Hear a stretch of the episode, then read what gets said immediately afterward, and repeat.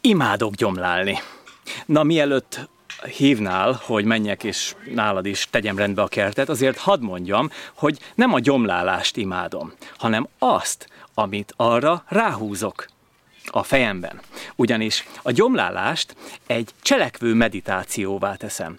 Ez a meditáció azt jelenti, hogy elképzelem, hogy amikor húzom ki ezeket az utálatos gyomokat, akiket egyszerűen alig lehet a földből kiszedni, elképzelem, hogy az elmémben is ugyanilyenek ezek a gondolatok, elkapom őket, nehéz őket megragadni, nehéz őket kitépni, de, mint látod, sikerül.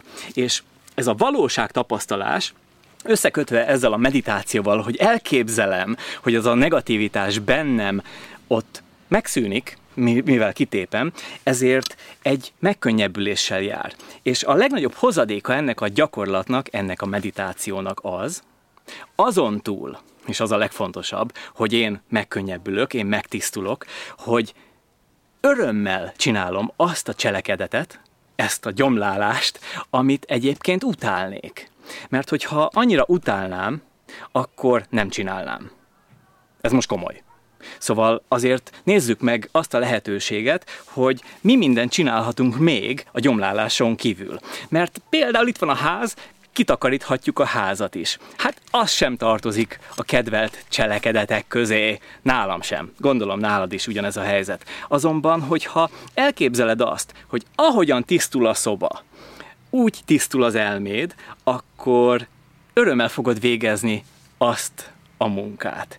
Na most sokkal hatékonyabb ez a meditáció, akkor, hogyha konkrét érzelmet választasz, konkrét negativitást, ami lehet félelem, lehet valamilyen benned meglévő negativitás, akár még betegség is.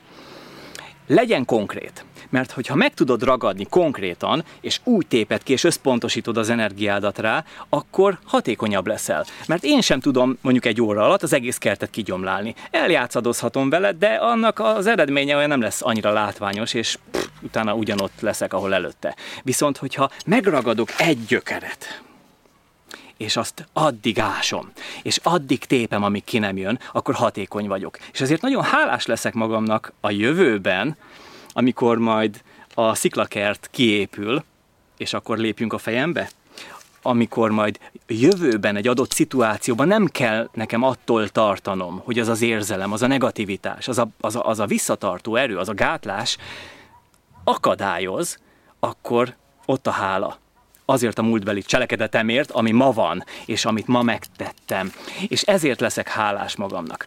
Szóval nézd meg, mi az a sok-sok nem szeretem teendő, amit így is úgy is meg kell csinálni, amit megtehetnél örömmel, és ilyen nagy hatékonysággal.